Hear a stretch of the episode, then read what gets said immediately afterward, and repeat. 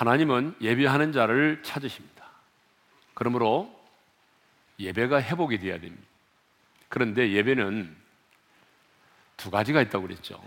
이렇게 모여서 드리는 회중의 예배가 있습니다. 공동체 예배가 있고 또 하나의 예배는 우리 각자의 주어진 삶의 현장으로 돌아가서 삶으로 드리는 예배가 있습니다.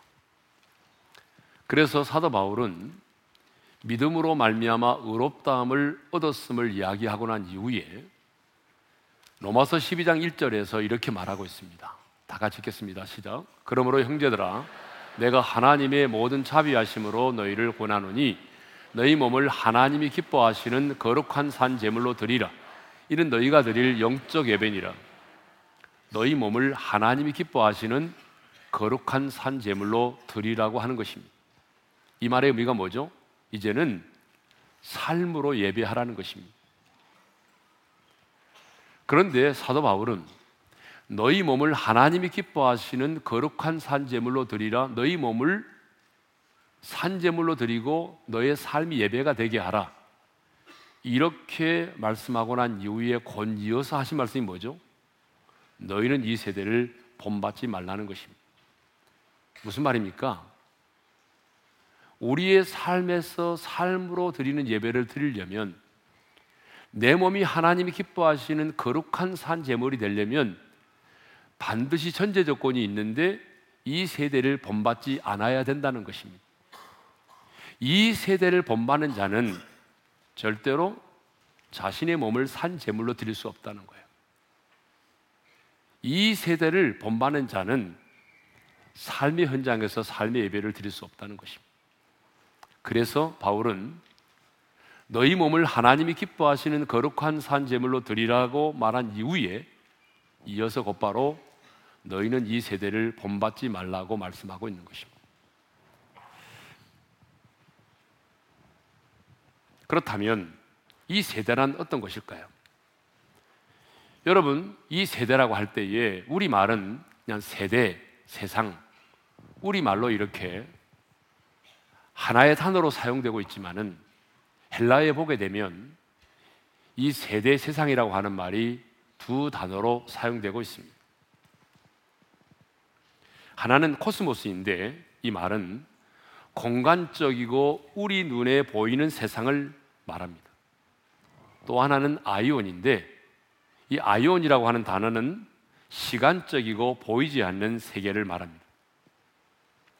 그런데 본문에서는요, 코스모스가 사용되지 않고 아이온이라고 하는 단어가 사용되었습니다. 그러므로 본문이 말하는 이 세대는 우리 눈에 보이지 않는 이 세상의 신 혹은 공중권세 잡은 자가 다스리는 악한 세대를 의미합니다. 따라서 이 세대란 이렇게 우리가 정의할 수 있겠습니다. 다 같이 읽겠습니다. 시작. 악한 영의 지배하에 있는 이 세상의 악한 풍습과 타락한 생활 방식. 그렇습니다. 악한 영의 지배하에 있는 이 세상의 악한 풍습들과 타락한 생활의 방식을 말합니다. 그러면 이 세대를 본받지 말라고 할 때에 이 세대가 어떤 것인지를 좀 더 구체적으로 살펴보도록 하겠습니다. 첫째로 이 세대는 자기 중심적이며 이기적인 세대를 말합니다. 타락한 인간은 모든 일을 자기 중심적으로 생각합니다. 그리고 지극히 이기적으로 행동을 하죠. 그래서 누군가를 이렇게 만날 때도 이 사람이 내게 얼마나 도움이 될 수 있는 것이 있을 것인가를 먼저 생각합니다. 어떤 일을 결정할 때도 상대방이 받을 아픔과 상처와 고통과 손해보다도 이것이 얼마나 내게 유익이 될 것인가를 먼저 생각합니다. 성경을 보게 되면 예수님을 따랐던 제자들 역시 하나님의 나라를 먼저 생각하기보다는 누가 더 높은 자리에 오를 수 있느냐라며 서로 다툼을 했던 것입니다. 여러분, 제자 훈련을 받고 사역 훈련을 받고 주님을 따르겠다라고 하는 하나님의 사람들 역시 마찬가지입니다. 누군가를 만나고 어떤 일을 결정할 때 하나님의 나라를 먼저 생각하고 하나님의 뜻이 무엇인가를 생각하기보다는 또 하나님이 주신 비전이 무엇인가를 생각하기보다는 내가 얻을 수 있는 것이 뭐지? 내가 취할 수 있는 게 뭐지? 내가 누릴 수 있는 게 뭐지? 이것을 먼저 생각한다는 것입니다. 이렇게 모든 일을 자기 중심적으로 생각하고 이기적으로 행동하는 것이 이 세상에 추구하는 가치이고 이 세상의 문화입니다. 그래서 우리가 사는 이 세상에는 여러분 이기주의가 만연해 있습니다. 집단 이기주의. 우리 많이 경험하고 있죠? 집단 이기주의만 있는 게 아니잖아요. 직장 생활 해보신 분은 아시겠지만 부서 이기주의가 있어요. 왜 우리 부서는 그러냐? 왜 우리 부서에는 일이 많냐? 뭐 그런 거 있잖아요. 또 지역 감정을 유발시키는 지역 이기주의. 그리고 또한 가족 이기주의. 이런 것들이 굉장히 만연해 있습니다. TV를 보면요. 자기 집의 쓰레기를 늦은 시간에 CCTV에 찍히지 않도록 하기 위해서 복면을 쓰고 남의 집 앞에 갖다 버리는 그런 사람도 있습니다. 예. 운전을 하다 보게 되면요. 창문을 열고 집에서 가져온 쓰레기 차창 밖으로 던지는 사람이 있어요. 쓰레기를 무단 투기하는 사람이 있습니다. 뿐만 아니라 운전을 하면서 창문을 열고 담배꽁초를 길바닥에 버리는 사람들이 있습니다. 우리가 사는 이 세대가 여러분 어떤 세대입니까? 자기 중심으로 생각하고 판단하고 말하고 이기적으로 행동하는 그런 세대입니다. 하지만 예수님은 하나님의 뜻을 쫓아 100% 손해보고 희생하는 삶을 사셨습니다. 그렇게도 많은 사람들이 우리 예수님을 왕으로 세우려고 했지만 우리 예수님은 스스로 왕이 되기를 거부하시고 냄새나는 제자들의 발을 씻겨 주셨습니다. 뿐만 아니라 호산나 호산나 백성들의 찬양 소리를 받으시면서 나귀를 타시고 예루살렘에 입성했지만 우리 예수님은 아무런 반항도 하지 않은 채 도수작으로 끌려가는 어린 양처럼 이리저리 끌려다니셨습니다. 사람들이 예수님의 옷을 벗기고 그 옷을 제비 뽑아 나누어 가지고 나누어 가지고 또 사람들이 자기 예수님의 얼굴에 침을 뱉고 예수님의 얼굴에 손바닥으로 뺨을 때리기도 하고 온갖 초롱을 가해도 우리 예수님은 아무런 항변조차 하지 않으셨습니다. 우리 예수님이 십자가 달려 고통 중에 있을 때에 지나가는 사람들이 비난하고 조롱하죠. 네가 유대인의 왕이냐? 그렇다면 내려와봐. 왜 남은 구원하면서 너는 구원하지 못하는 거야? 이렇게 지나가는 사람들이 예수님을 향하여 비난과 초롱을 쏟아낼 때도 우리 주님은 입을 열지 않으시고 내려오지 않으셨습니다. 여러분, 예수님의 이런 모습을 보게 되면 정말 예수님은 바보 같은 인생을 사셨습니다. 예수 그리스도는 지금의 탐욕의 눈이 가득한 눈으로 바라보면 정말 바보셨습니다. 바보처럼 사셨습니다. 바보처럼 자기의 자존심을 다 내어버리고 오직 희생하면서 순종하며 섬기는 자로 사셨습니다. 그런데 오늘 제자 훈련을 받고 사역 훈련을 받고 주님의 제자가 되겠다고 하는 사람들 가운데도 보게 되면 이런 사람이 별로 없습니다. 예수님 때문에 출세하고 예수님 때문에 부자 되기 원하고 예수님 때문에 좋은 직장 갖기 원하고 예수님 때문에 좋은 대학 가기를 원하고 예수님 때문에 축복받기를 원하는 사람은 많아도 예수님 때문에 희생하고 예수님 때문에 손해보고 예수님 때문에 종이 되는 삶을 살기를 원하고 예수님 때문에 고난을 받고 예수님 때문에 섬기는 자로 살려는 사람은 정말 거의 없습니다. 예수님은 탐욕이 가득한 현대인의 눈에는 바보 같은 인생을 사셨습니다.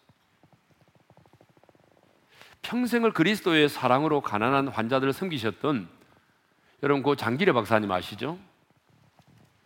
어느 해 정월 초하는 날 아침에 그 집에 머물고 있던 제자들이 일어나서 세배를 드렸습니다.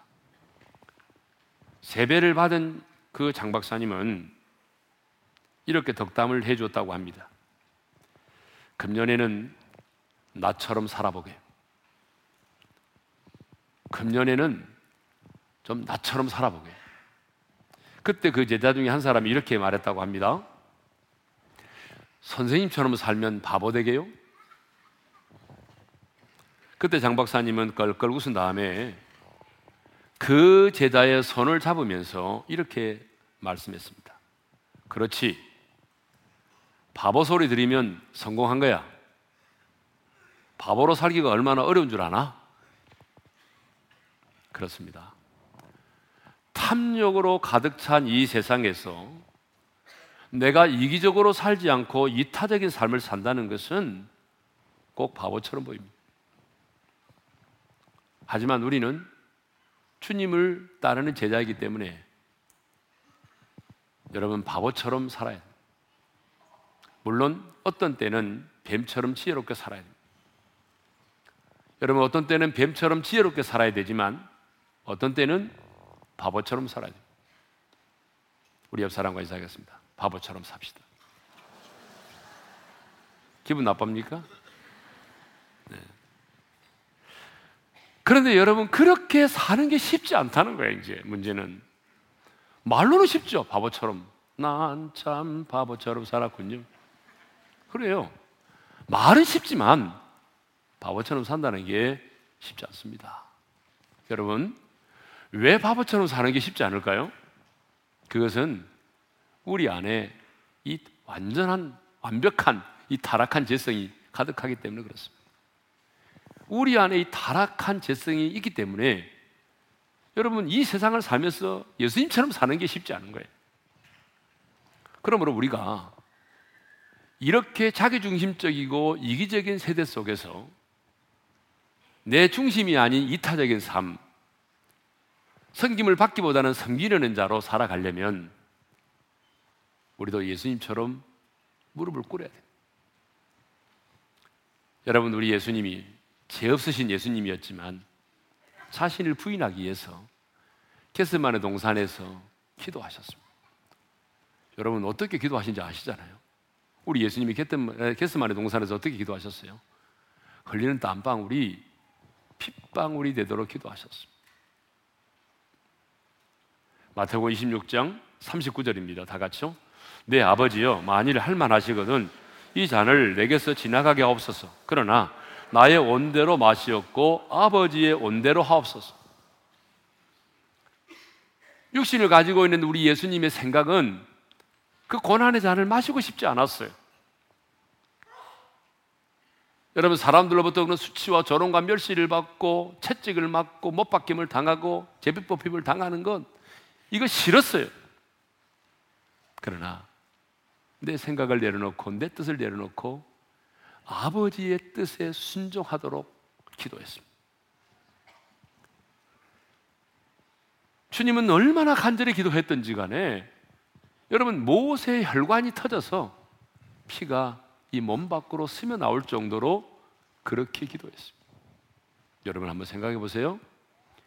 죄 없으신 예수님도 내 생각과 내 뜻을 내려놓고 하나님의 뜻을 따르기 위해서 자기를 부인하는 기도가 이렇게 어려웠다면 이렇게 재성이 충만한 우리들이 타락한 재성을 가진 우리들이 한 번의 큐티와 다짐만을 가지고 여러분 내 생각을 내려놓고 내 자신을 부인하며 살 수 있겠습니까? 그러므로 여러분 하루 한 날이 중요한 것이 아니라 오랜 시간 동안 여러 날 주님 앞에 무릎 꿇는 시간이 필요합니다. 뭔가를 달라는 기도보다는 주여 오늘 또내 생각과 내 뜻을 내려놓고 나를 부인하고 주님을 따르는 자가 되게 해 주십시오. 그래서 사도 바울은 이렇게 기도했어요. 나는 날마다 죽노라. 따라서 합시다. 나는 날마다 죽노라. 여러분, 저는 이 말씀을 묵상할 때마다 그래, 한두 번 죽는 거야 누구든지 죽어줄 수 있지. 그런데 여러분, 날마다 죽는 게 이게 쉬운 일이 아니라는 거예요. 사도 바울은요, 날마다 날마다 자신을 쳐서 복종시켰어요. 그런 끊임없는 삶이 있었기 때문에 내 중심의 삶이 아닌 이타적인 삶을 살고 섬기는 자로서의 삶을 살 수 있었던 것입니다. 두 번째로 이 세대가 어떤 세대냐면요. 물질 만능주의 시대입니다. 물질 만능주의 세대. 이 시대를 사는 사람들은 돈만 있으면 안 되는 것이 없고 물질만 있으면 모든 것을 다 이룰 수 있다라고 생각을 하고 있습니다. 영화도 Wolf of Wall Street 중에 이런 대화가 나옵니다. 이 세상은 돈이 전부야. 맛있는 음식, 예쁜 여자, 비싼 차, 넓은 집, 뭐든지 가질 수 있게 해주거든. 내가 속물 같다고? 뭐 그렇게 생각한다면 맥도날드에서 평생 알바나 해. 여러분, 제가 왜 중요하지도 않은 영화 대사를 이렇게 화면에까지 띄우면서 얘기하는지 아십니까? 요즘 우리 청소년들이 가지고 있는 의식이 이렇다는 것입니다. 요즘 청소년들을 만나보면 돈만 있으면 뭐든지 가질 수 있고 누릴 수 있다고 하는 것입니다. 한마디로 말하면 인생의 행복과 인생의 성공은 돈과 비례한다는 것입니다. 그래서 사람들은요, 이 돈 때문에 억대의 보험금을 타내려고 남편을 죽이고, 심지어는 아내를 죽이고, 심지어는 부모를 죽이는 일까지 서슴지 않고 있습니다. 그럼 몇 년 전에 여러분 한 청소년이 강남에 살고 싶다는 이유로 보험금을 노리기 위해서 어머니와 누나를 죽인 일이 있었습니다. 끔찍한 일이죠. 돈만 있으면 내가 강남에 살고 싶다는 거예요. 예? 강촌이 아닙니다. 강남에 살고 싶다. 네. 2015년 작년이죠. 흥사단이 초중고생 만 천명을 대상으로 재미있는 설문조사를 했습니다. 내용이 뭐냐면 이겁니다. 만일 10억 원이 생긴다면 내가 잘못을 하고 1년 정도 감옥에 가도 괜찮겠느냐라고 하는 것입니다. 이 물음에 고교생 여러분 놀라지 마십시오. 56%가 괜찮다라고 대답을 했다는 것입니다.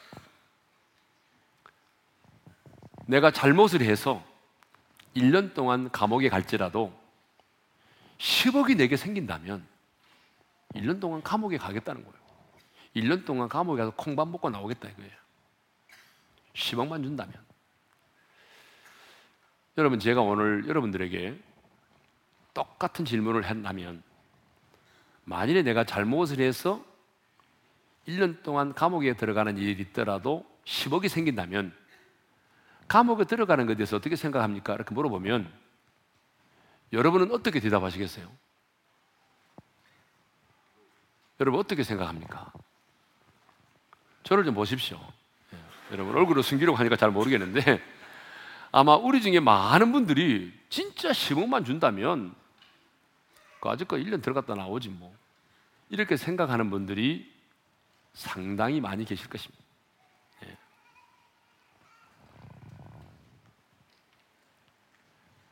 재미있는 사진 하나 보여드리겠습니다.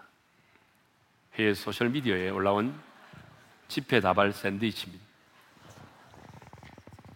사진의 제목은 돈벌레를 위한 샌드위치입니다. 네티즌들은 이 그림을 보면서 많은 댓글을 달았습니다. 아무리 돈을 좋아해도 먹기는 힘들 것 같다. 돈을 벌기 위해 물불 가리지 않은 사람들을 위한 간식이다. 어떤 분은 돈의 노예로 살지 말자. 어떤 분은 돈의 노예가 되어도 좋으니 저런 접시를 하루에 여러 번 좀 받았으면 좋겠다. 자, 여러분은 이 그림을 보면서 어떤 생각이 드십니까? 그림의 떡이구나. 이렇게 생각하는 분도 있겠죠. 여러분, 돈의 노예가 되더라도 이런 접시를 매일 몇 시간 받아보고 싶지 않아요? 이 말은 무슨 말이냐면 많은 사람들이 물질 만능주의에 빠져서 물질의 노예로 살아가고 있다는 것입니다. 이것이 지금 우리가 사는 세상입니다. 그러나 우리 예수님은요. 돈을 좋아하는 당시의 바리새인들에게 이렇게 말씀하셨습니다.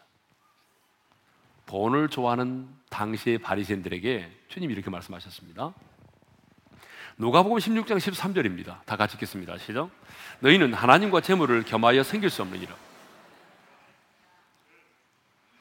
너희는 하나님과 재물을 겸하여 생길 수 없다라고 말씀하셨어요.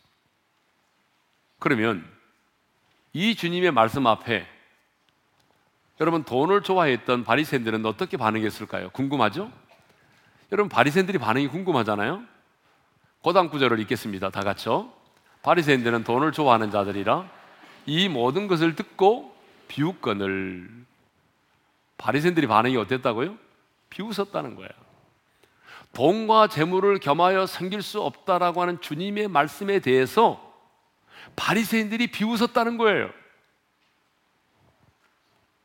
왜냐하면 그들은 너무 돈을 좋아했기 때문이에요. 아니 말로는 하나님을 섬긴다고 말하면서도 실제로 그들의 마음은 재물을 섬기고 있었기 때문이에요. 여러분 우리 인간들에게는 두 주인이 있습니다. 한 분은 하나님이시고요. 또 한 분은 재물입니다. 제가 재물을 한 분으로 표현하는 이유가 있습니다. 여러분 돈이라고 하는 것은 인격이 없잖아요. 그럼에도 불구하고 사람들은요.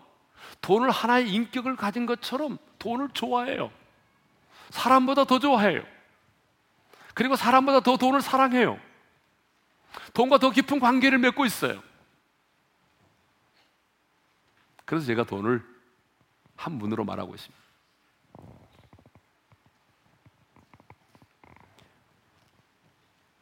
그러나 성경은요, 우리에게 말씀합니다.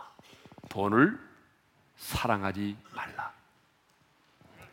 자, 디모전서 6장 10절을 읽겠습니다. 다 같이요. 돈을 사랑하며 일만하게 뿌리가 되나니 이것을 탐내는 자들은 미혹을 받아 믿음에서 떠나 많은 근심으로써 자기를 찌렀다. 성경은 우리에게 말합니다. 돈을 사랑하지 마라. 한번 따라서 할까요? 돈을 사랑하지 마라. 왜 돈을 사랑하지 말라고 말합니까? 돈을 사랑함이 일만하게 뿌리가 된다는 것입니다. 모든 죄의 근원은 여러분 돈이에요. 모든 죄의 근원은 탐욕입니다. 모든 죄는 거기서부터 시작이 되는 거예요. 탐욕으로부터. 그리고 돈을 사랑하게 되면 미혹을 받게 돼 있어요. 돈을 사랑하니까 미혹을 받는 거예요. 미혹을 받게 되면 어떻게 되는 거예요? 믿음에서 떠나게 돼 있어요.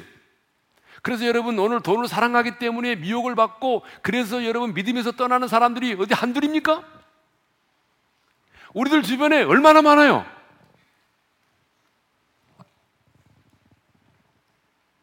저와 여러분은 만몬을 숭배하는 이 세상 속에 살고 있습니다. 정말 죽도록 돈을 좋아하고 사랑하는 돈에 미친 이 세상 속에 살고 있습니다. 돈을 성공의 기준으로 여기고 돈을 행복의 척도로 여기는 이 물질 만능주의 시대에 살고 있습니다. 하지만 여러분 돈을 사랑하지는 마십시오. 돈을 사랑하지는 마세요. 여러분 이 말은 돈이 필요 없다는 말이 아니에요. 성경을 보세요. 어디 한 군데라도 돈이 필요 없다라고 말한 곳이 있습니까? 황금을 보기를 돌같이 하라는 말씀이 있습니까? 없습니다. 성경은 한 번도 돈이 필요 없다라고 말한 적이 없어요. 자본주의 세상에서 여러분 돈이 없으면 살 수가 없어요. 그러므로 하나님의 사람인 우리도 여러분 열심히 깨끗하게 돈을 잘 벌어야 돼요. 불의한 방법이 아닌 정당한 방법으로 여러분 수고해서 땀을 흘리고 정당한 대가를 받아야 돼요. 돈을 벌어야 됩니다. 옆 사람과 인 합시다. 열심히 돈 법시다. 열심히 돈을 벌어야 돼요. 그러나 여러분 중요한 게 뭐냐면 그 돈 앞에서 내 신앙의 양심을 팔지 말자는 거예요.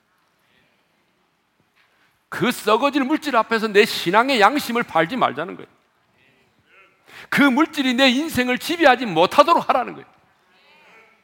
그 물질이 내 인격을 지배하지 못하도록 하라는 거죠. 지금 우리는 물질 만능주의 시대에 살고 있지만 주님이 내 인생의 주인이심을 고백하며 여러분 물질까지라도 여러분이 지배하고 다스리는 자로 살아갈 수 있기를 주님의 이름으로 축원합니다. 우리가 사는 세상이 어떤 세상이냐면 세 번째로 악하고 음란한 세대입니다. 예수님은 마태복음 12장 39절에서 이렇게 말씀하셨습니다. 다 같이 읽겠습니다. 시작. 예수께 대답하 이르시되 악하고 음란한 세대가 표적을 구하나 선지자 요나의 표적밖에는 보일 표적이 없느니라. 우리는 지금 가장 악하고 음란한 시대를 살고 있습니다.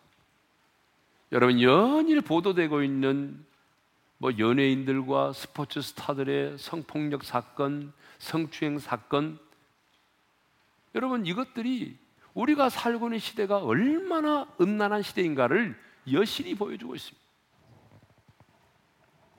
청년들을 만나보게 되면 결혼하기 전에 함께 여행을 하고 혼전 성관계를 갖는 것을 너무나 당연시 여기고 있습니다. 동성연애를 동성연애가 미화되고 순교를 말하면 그냥 돌에 맞아 순교를 당할 것 같은 그런 시대에 살고 있습니다. 시대가 그렇게 음란해요. 그렇게 악해요. 영국 크리스찬 투데이의 칼럼니스트 패트릭 마빌로그 목사님이 왜 하나님은 성적인 죄를 미워하시나라고 하는 제목의 칼럼에서 이렇게 말했습니다. 음행은 하나님께서 이루고자 하시는 사회와 공동체의 기본 단위를 무너뜨린다. 이것이 바로 하나님께서 음행을 미워하시는 이유다라고 말했어요. 제가 왜 이거를 이렇게까지 자세하게 설명하는가 하면 동성연애에 대하여 기독교를 핍박하는 사람들이 늘 이렇게 말하는 걸 들었어요. 거짓말도 죄고 남의 물건을 훔치는 것도 죄인데 왜 기독교인들은 이 음행의 죄, 동성연애의 죄를 더 부각시키고 더 큰 죄라고 말하느냐? 똑같은 거 아니냐? 죄는 똑같이 죄지. 어떤 죄가 더 크단 말이냐? 이렇게 말하는 분들이 있었어요. 물론 맞습니다. 거짓말도 죄입니다. 동성연애도 죄입니다. 남의 물건 훔치는 것도 죄입니다. 그런데 여러분, 이 목사님이 갈렘에서 지적하는 것처럼 이 음행의 죄를 하나님이 특별히 미워하시는 이유가 있습니다. 제가 크냐 작으냐의 문제를 얘기하는 게 아닙니다. 하나님이 왜 이 음행의 죄를 다른 죄보다도 더 미워하시느냐는 것입니다. 그것은 하나님이 이루시고자 하는 이 사회와 이 공동체의 기본 단위를 무너뜨린다는 것입니다. 여러분, 이 세상의 가장 기본적인 단위가 뭐죠? 바로 가정입니다. 그 가정이 무너지면 세상은 무너지게 돼 있어요. 로마가 무너지는 것도 여러분 군사력이 없어서 무너진 게 아니잖아요. 가정이 무너졌기 때문에 로마가 무너진 것입니다. 음행이라고 하는 죄는요, 반드시 이 세상을 지탱해 줄 수 있는 가장 기본적인 단위인 가정을 무너뜨린다는 거예요. 그것만이 아니고 창조의 질서를 무너뜨린다는 거예요. 그러기 때문에 하나님께서 다른 죄보다도 이 음행의 죄를 하나님이 더 미워하신다는 거예요. 노아의 시대의 사람들이 왜 하나님의 심판을 받았습니까? 성경을 보게 되면 그때에 사람들의 제약이 세상에 가득했다라고 말하고 있습니다. 그러면 그 당시에 세상에 가득했던 사람들의 제약이 무엇일까요? 음행입니다. 창세기 6장 2절을 읽겠습니다. 다 같이요. 하나님의 아들들이 사람의 딸들의 아름다움을 보고 자기들이 좋아하는 모든 여자를 아내로 삼느니라. 거기 보게 되면 하나님의 아들들이 나오죠. 여기서 하나님의 아들들은 누구냐면 세세 후손으로서 경건한 자들을 말하고 사람의 딸들은 바로 불경건한 가인의 후손을 말합니다. 그런데 경건해야 될 하나님의 아들들이 사람의 딸들의 아름다움만을 보고 자기들이 좋아하는 모든 여자를 한 여자가 아닙니다. 모든 여자를 자기 아내로 삼았다는 것입니다. 그래서 가정들이 무너지게 되고 곳곳에서 가정이 무너지게 되고 온 세상에 성적으로 온 세상이 성적으로 타락하게 됐습니다. 그래서 예수님도 인자가 올 때, 다시 말하면 예수님이 심판주로 오실 때, 그때가 언제와 같냐면 노아의 때와 같다고 말씀하셨어요. 그러면서 이렇게 말씀하셨습니다. 노아 시대의 사람들이 방주에 들어가는 날까지 먹고 마시고 시집가고 장가갔다라고 말씀하고 있습니다. 여러분, 시집가고 장가가는 게 뭐 잘못된 것입니까? 아니, 시집 가고 장가 가지 않는 게 문제지. 여러분, 안 그래요? 시집 가고 장가 가는 게 뭐 잘못입니까? 무슨 죄입니까? 아니잖아요. 결혼 제대를 누가 만드셨어요? 하나님이 만드셨잖아요. 그런데 왜 장가 들고 시집 가는 것이 하나님이 홍수로 세상을 심판하실 이유가 되었을까요? 그것은 그들의 결혼이 정상적인 결혼이 아니었기 때문에 그렇습니다. 그 당시 사람들의 결혼이 정상적인 결혼이 아니었어요. 창세기 6장 2절에 보니까 하나님의 아들들이 사람들의 딸들의 그 육체의 아름다움만을 보고 예? 요즘에 그런 인간들이 많잖아요. 무조건 예쁜 것, 아름다움만 보고 결혼한다. 무조건. 그래서 사람들의 딸들의 아름다움만을 보고 자기의 아내로 삼았다는 거죠. 자기들이 좋아하는 모든 여자를 아내로 삼았다는 거예요. 그러니까 한마디로 뭐죠? 음행입니다. 왜 하나님이 소돔과 고모라를 심판하셨습니까? 여러분 하나님께서 소돔과 고모라를 심판하신 여러 죄가 있지만 가장 대표적인 죄가 뭔지 아세요? 음행입니다. 동성연애입니다. 천사가 그 마을에 찾아왔을 때 여러분 동네 사람들이 떼거지로 몰려왔다는 걸 아셔야 돼요. 그래서 뭐예요? 너희 집에 들어온 사람을 내어주라는 거예요. 우리가 상관하겠다는 거예요. 상관하겠다는 말이 무슨 말인지 아요? 너희 집에 찾아온 그 손님을 우리에게 주라. 우리가 그와 성관계를 맺겠다 그 말이에요. 여러분 이 정도로 타락했어요. 그래서 여러분 소돔과 고모라가 심판을 받은 것입니다. 우리가 살고 있는 이 세대는 이렇게 자기중심적이고 이기적인 세대입니다. 물질 만능주의 세대입니다. 악하고 음란한 세대입니다. 그런데 주님은 오늘 우리에게 이 세대를 본받지 말라고 말씀하십니다. 그렇죠? 따라서 합시다. 너희는 이 세대를 본받지 말고 이 세상의 신, 공중권세 잡은 자가 지배하고 있는 이 악한 세대를 본받지 말라는 것이죠. 악한 영이 지배하고 있는 이 세상의 악한 풍습과 타락한 생활의 방식을 본받지 말라는 거예요. 자기중심적이고 이기적이고 황금 만능주의적이고 음란하고 폐역한 이 세대를 본받지 말라는 것이 그러면 이 본받지 말라는 말의 의미가 뭐냐는 거죠. 이 본받지 말라는 말의 의미는요 이렇습니다. 너 자신을 이 세상과 동일시하지 말라. 너는 구별된 하나님의 사람이기 때문에 이 세상을 살아가는 사람들의 삶의 방식과 그 가치관 그 사람들과 동일시 여기지 말라는 거예요. 이 말은 이 세상의 흐름에 자신을 내어주지 말라는 거예요. 그렇습니다. 이 세대를 본받는다고 하는 것은 내 자신을 이 세상의 흐름에 내어 맡기는 것입니다. 그래서 세상의 사람들과 동일시하면서 살아가는 거예요. 그러나 여러분 믿음으로 의롭다함을 얻은 저와 여러분은 세상이 흘러가는 대로 살아서는 안 됩니다. 우리는 세상의 파도를 헤치며 세상의 물결을 거슬러 올라가는 사람들입니다. 여러분, 살아있는 물고기와 죽은 물고기의 차이를 아십니까? 여러분, 물결을 따라 떠내려가느냐, 아니면 물결을 거슬러 올라가느냐, 이 차이입니다. 죽은 물고기는 물결을 따라 떠내려갑니다. 그러나 여러분, 살아있는 물고기는 작아도 여러분 물결을 거스르고 올라갑니다. 여러분, 연어 같은 경우는 산란기가 되면요, 기소 본능에 따라서 여러분 물결을 막 거슬러 올라가잖아요. 저 그림 한번 보세요. 여러분 웬만한 물결도 다 거슬러 올라갑니다. 심지어는 파도까지 헤치고 나갑니다. 살아있는 물고기의 특징이에요. 저는 우리 오륜의 모든 성도들이 죽은 물고기처럼 이 세상의 물결을 따라 떠내려가는 인생이 아니라 부활의 생명을 가진 하나님의 사람으로서 하나님의 생명을 가진 하나님의 사람으로서 여러분 이 세상의 물결을 거슬러 올라가는 성도들이 될 수 있기를 원합니다. 저는 우리 오륜의 지체들이 세상의 삶, 세상에서 내가 살려면 그래 내가 세상에서 성공하려면 어쩔 수 없다면서 대세를 따라 사는 것이 아니라 성령의 능력으로 여러분 세상의 물결을 거스리면서 죄악의 파도를 헤치며 나가는 그런 성도들이 될 수 있기를 원합니다. 왜냐하면 이것이 바로 이 세대를 본받지 않는 것입니다.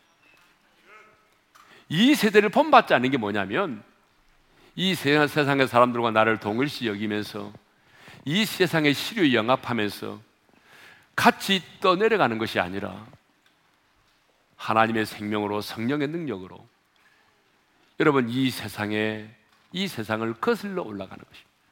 이 세상의 파도를 헤치며 거슬러 올라가는 것. 이게 뭐죠? 이 세상을 본받지 않는 것이라는 것입니다. 자, 오늘 이 시간에는 우리가 이 찬양을 한번 부르고 싶은데요. 올드한 찬양이지만 그래요. 내가 내 중심적인 삶을 살지 않고 주님 내가 바보처럼 살아도 바보처럼 보여도 내 인생 남은 때 움켜쥐는 인생이 아니라 베풀며 나눠주며 섬기는 자로 살겠습니다. 이 믿음의 고백을 담아서 나전에처럼 밤엔 달처럼 이 찬양을 드리며 나가겠습니다.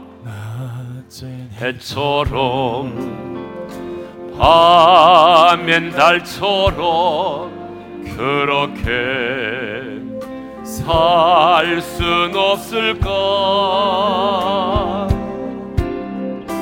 욕심도 없이 어두운 세상 비추고 온전히 남을 위해 살듯 나의 일생에 꿈이 있다면 이 땅에 빛과 소금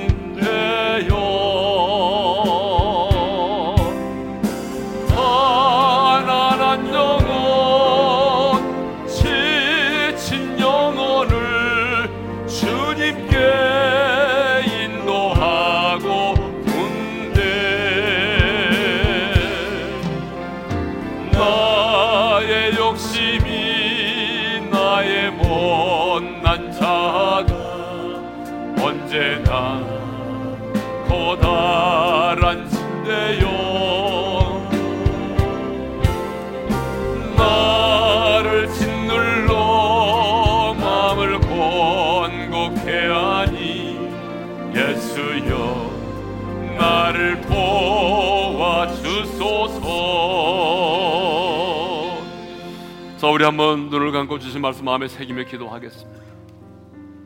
사랑하는 성도 여러분, 정말 여러분 예수를 믿음으로 말미암아 의롭다함을 얻었습니까? 여러분 그 은혜로 말미암아 여러분 하나님의 자녀가 되었습니까? 그렇다면 우리가 해야 될 가장 첫 번째 일은 내 몸을 하나님이 기뻐하시는 산재물로 드리는 거예요. 내 삶의 현장에 내 삶이 예배가 되게 하는 거예요. 그런데 삶의 예배를 드리는 자는 반드시 이 세대를 본받지 않아야 된다는 것입니다. 이 세대를 본받는 자는요, 내 몸을 하나님이 기뻐하시는 산재물로 드릴 수가 없다는 거예요. 내 삶이 예배자가 될 수 없다는 거예요. 그러므로 우리는 이 세대를 본받으면 안 돼요. 여러분, 이 세대가 어떤 세대입니까? 자기중심적이고 이기적인 세대예요. 절대로 손해보지 않는 세대예요. 움켜쥐고 사는 세대. 이 세대가 어떤 세대입니까? 물질 만능주의 세대. 돈만 있으면 내가 성공했다고 말하고 돈만 있으면 모든 것을 누릴 수 있다고 말하는 세대. 돈을 사랑하고 돈을 돈에 내 인생을 거는 세대. 우리가 사는 세대가 어떤 세대입니까? 악하고 음란한 세대예요. 얼마나 험난한 세대인지 몰라요. 그런데 주님은 말씀합니다. 너희는 이 세대를 본받지 마라. 세상의 사람들과 너를 동일시 여기면서 세상 사람들이 살아가는 방식대로 살지 마라. 그래 내가 이 땅에서 살려면 어쩔 수 없어. 대세를 따라가야 돼. 그렇지 않으면 내가 왕따를 당해 내가 손해를 보는 거야. 그래서 여러분 세상 사람들과 함께 그 제약의 탕류에 휘말려 휩쓸려 내려가지 말라는 거예요. 살아있는 물고기처럼 이 세상을 거슬러 올라가라는 거예요. 제약의 파도를 뚫고 나가라는 거예요. 그게 바로 뭐예요? 세상을 본받지 말라는 거예요. 주님, 나는 연약합니다. 내 안에 타락한 재성이 있습니다. 그렇지만 내 안에 부활의 생명이 있습니다. 성령님의 능력을 내게 덧입혀 주셔서 성령의 능력을 힘입어서 자기중심적이고 이기적인 세상 속에서도 주님처럼 섬기는 자로 살아가게 도와주시고 하나님 물질의 지배를 받지 않고 물질까지라도 다스리며 살아가게 도와주시고 하나님 이렇게 악하고 엄난한 세상 속에서도 거룩한 주의 순결한 신부로 살아가게 도와주옵소서. 이 세대를 본받는 자가 되지 않게 도와주옵소서. 우리 다같이 두 손을 들고 주여 한번 외치고 부르짖어 기도하며 나갑니다. 주여! 아버지 하나님 감사합니다 하나님 아버지 약하고 엄난한 이 세상 속에 우리가 살고 있습니다. 물질 만능 이 세상 속에 우리가 살아가고 있습니다. 하나님의 자기중심적이고 이기적인 이런 세상 속에 우리가 살아가고 있습니다. 하나님 아버지 우리가 이런 세상 가운데 살아가지만 하나님 아버지 내 몸을 하나님이 기뻐하시는 거룩한 산재물로 드리기 위해서라도 하나님이 내 삶이 하나님께 드리는 예배가 되기 위해서라도 우리가 이 세대를 본받지 않게 도와주옵소서. 이 세대를 본받는 자가 아니라 하나님 아버지 이 시대를 거슬러 올라가기를 원합니다. 하나님이 없는 타락한 세상에 가치관을 따라가지 않게 도와주시고 아버지 하나님 약한 풍습을 따르지 않도록 도와주시고 하나님이 하나님의 생명과 그 부활의 능력과 성령의 권능을 힘입어서 하나님의 사람인 우리들이 이 세상의 물결을 거슬러 올라가게 하시고 제약의 파도를 외치며 나가게 도와주셔서 하나님 아버지 이 세상에 물길 휩쓸려 내려가는 게 아니라 이 세상을 거슬러 올라가서 하나님의 세상을 않는 그런 하나님의 사람들이 될 수 있도록 역사하여 주시옵소서. 거룩하신 아버지 하나님 믿음으로 말미암아 의롭다함을 얻게 해주셔서 감사합니다. 오직 그 은혜로 하나님의 자녀 삼아 주셔서 감사합니다. 이제 내가 의롭다함을 얻고 하나님의 자녀가 싸우니 주님 내 몸을 하나님이 기뻐하시는 거룩한 산재물로 드릴 수 있기를 원합니다 내 삶이 하나님께 드려지는 거룩한 예배가 되기를 원합니다 그러기 위해서 이번 한 주간 동안도 이 세대를 본받지 않게 도와주십시오. 자기중심적이고 이기적인 이 세대. 돈 있으면 뭐든지 다 할 수 있다고 생각하는 만문이 지배하고 있는 이 세대 속에서 악하고 엄난한 이 세대 속에서 성령의 능력으로 하나님이 주신 부활의 생명으로 이 세상을 본받지 않게 도와주십시오. 이 세상의 탕류에 휩쓸려 내려가는 자들이 아니라 하나님이 제약의 파도를 헤치며 거슬러 올라가는 우리 오륜의 성도들이 되게 하여 주옵소서. 그래서 우리의 삶이 하나님을 예비하는 거룩한 삶이 되게 하여 주옵소서. 이제는 우리 주 예수 그리스도의 은혜와 하나님 아버지의 영원한 그 사랑하심과 성령님의 감동 감화 교통하심이 이 세대를 본받지 않으므로 우리의 삶이 하나님께 드려지는 거룩한 예배가 되기를 소망하는 지체들 위해 이제로부터 영원토로 함께 하시기를 축원하옵나이다. 아멘.